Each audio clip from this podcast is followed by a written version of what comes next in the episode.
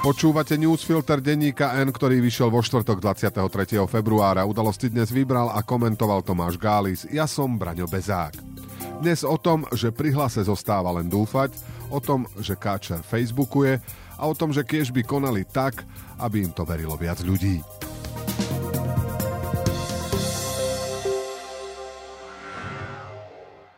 Môžu byť obľúbené modely Hyundai ešte výhodnejšie? Áno, so špeciálnou edíciou Play. V modeloch Hyundai i30, Bayon a Tucson nájdete atraktívne čierne spätné zrkadlá, čierny poťah stropu, vyhrievaný volant a sedadlá či inteligentný kľúč. Ušetrite stovky eur a spoznajte všetky výhody Hyundai Play na www.autopolis.sk alebo v predajniach Autopolis na Panonskej, na Boroch alebo na novej prevádzke na Račianskej 155A. Keďže hypotetický júnový termín padol pod stôl ešte predtým, ako sa naň dostal, v našej teraz už skutočne parlamentnej republike máme stále ešte 7 mesiacov na špekulovanie, ako dopadnú voľby a čo príde po nich. Tém je neúrekom. Pomôžu príspevky na deti či prípadné odsúdenia zvýšiť preferencie Oľano? Podarí sa SAS vysvetliť všetky politické kotrmelce a udržať si voličov? Príde PS niekedy s témou, ktorá prebije ich mlkvý imidž? Skončí spájanie trpaslíkov tak, ako to vyzerá posledný mesiac.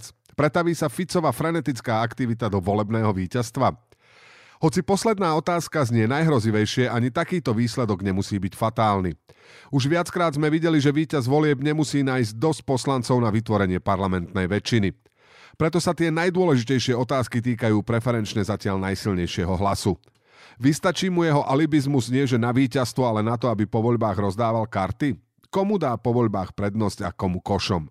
Je preň Fico nepriateľný ako člen vlády, ako líder koaličnej strany, či tak celkovo? A ako sa vlastne môže Hlas správať vo vláde? Miro Kern vo svojom článku ponúka niekoľko argumentov v neprospech najhoršieho variantu povolebného vývoja.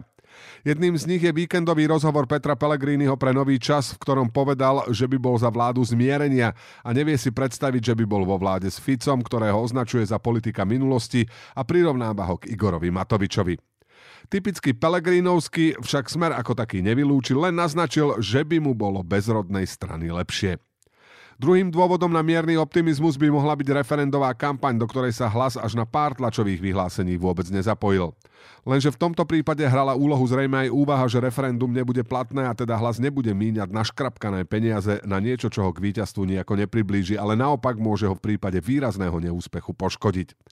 Tretím argumentom je zahraničná politika. Na rozdiel od jasného odklonu od spojencov a Ukrajiny a príklonu k Putinovi, čím Smer len potvrdzuje svoju diskvalifikáciu, nemá Hlas v zásade problém ani s migmi pre Ukrajinu, ani s našimi spojenectvami. Strach zo straty inak zmýšľajúcich voličov však stranu viedol až k šialenému premetu v otázke obrannej zmluvy, ktorý len ukazuje, kde sú stranícke limity.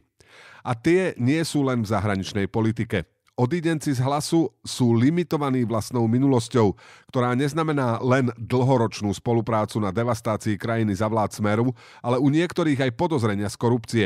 Ani vo vláde zmierenia Hlasu s niektorými nesmeráckými a nefašistickými subjektmi nikto nezaručí, že sa hlasistom nevrátia, ak ich niekedy vôbec opustili, staré inštinkty a spôsoby. Bolo by fajn oprieť predvolebný optimizmus o nejaké fakty, ale kto chce byť optimistom, má k dispozícii len nádej. Nádej, že Pellegrini už vidí Fica, ktorý si do prvej vlády vzal to najhoršie, čo bolo k dispozícii a už vtedy rozbiehal obludný systém našich ľudí ako varovný príklad, nie ako vzor. Priatelia, dovolte mi ospravedlniť sa za moje nešťastné tričko. V návale eufórie z neúspešného referenda som situáciu podcenil a keď mi na akcii dali toto tričko, obliekol som si ho. No vidím na reakciách, že sa to mnohých ľudí dotýka. To zrejme nebol môj najlepší nápad. Napísal pred 8 rokmi Richard Culík na margo trička napádajúcim Alianciu za rodinu. Sulík nebol ani zďaleka prvý politik, ktorý vniesol do verejného priestoru nejaký vulgárny výraz. Naopak pri výrokoch ľudí ako Jan Slota, Jan Cuper či Peter Ďuračka pôsobil jeho prehrešok až nevinne. Navyše Sulík sa dokázalo spravedlniť.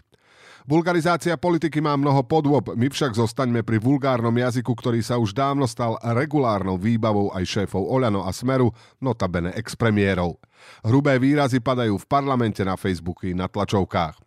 A zda najsprostejšie, ak sa tu dá niečo stupňovať, to bolo na minuloročnom prvomájovom smeráckom mítingu v Nitre, kde sa nadávalo prezidentke. Iste, Monika Beňová, ktorá sa na tribúne tvárila, že sa nič nedeje a potom hovorila, že nerozumela, sa Zuzane Čaputovej nakoniec ospravedlnila. Lenže ospravedlnila sa za dav, nie za svojho predsedu, ktorý onen hrubý výraz použil na tribúne ako prvý, ani za notorického hulváta na poste podpredsedu strany, ktorý nechal dav len dokončiť to, čo on začal. Do tohto kontextu treba zasadiť aj predvčerajší facebookový status ministra zahraničia Rastislava Káčera, ktorý vo vlaku z Bruselu do Londýna odkázal, že pre kolaborantov Putina a zvlášť pre tých našich v Karpatskej kotline a Felvidéku, pre všetkých, ktorí chcú mier za cenu zničenia Ukrajiny, má jediný odkaz – idi na chuj.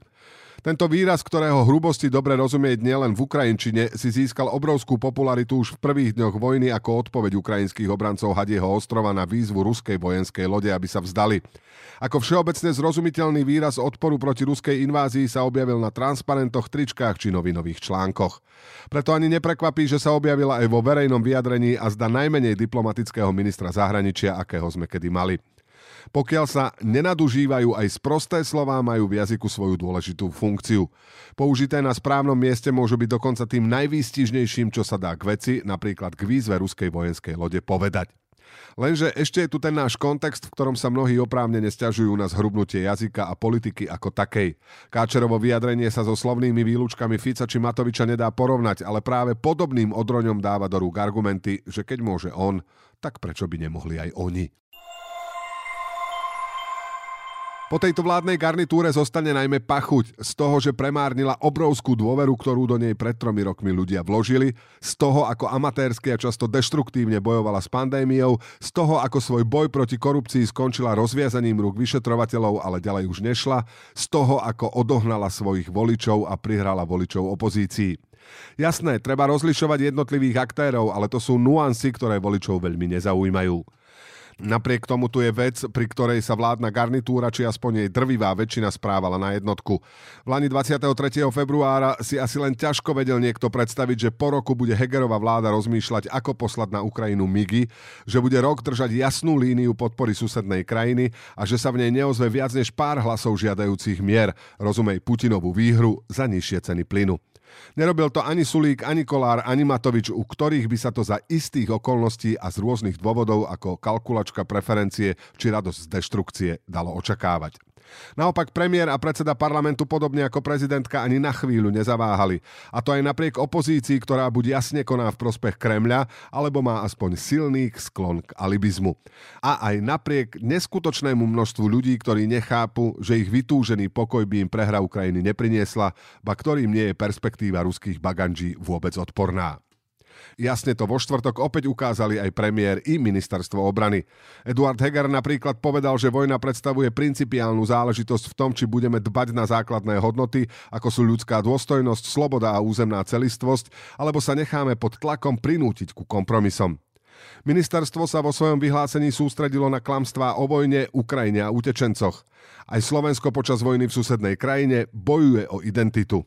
Okrem metódy ačohentizmu sa snahy dezinformátorov intenzívne sústredia aj na obrat silnej vlny solidarity a spolupatričnosti slovenskej občianskej spoločnosti voči ľuďom utekajúcim pred vojnou v ich krajine.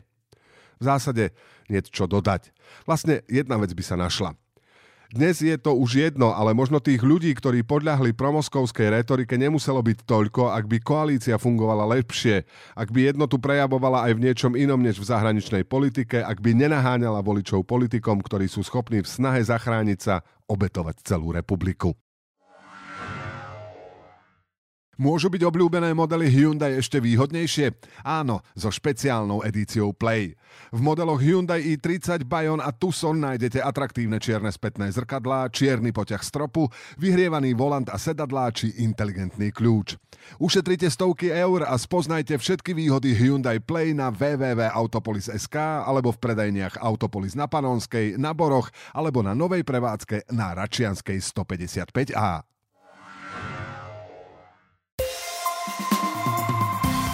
A teraz ešte správy jednou vetou.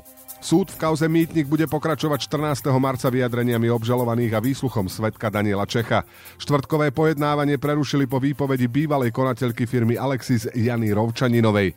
Obhajca Brhelovcov Michal Manzák ešte predtým neúspešne namietol zaujatosť celého Senátu.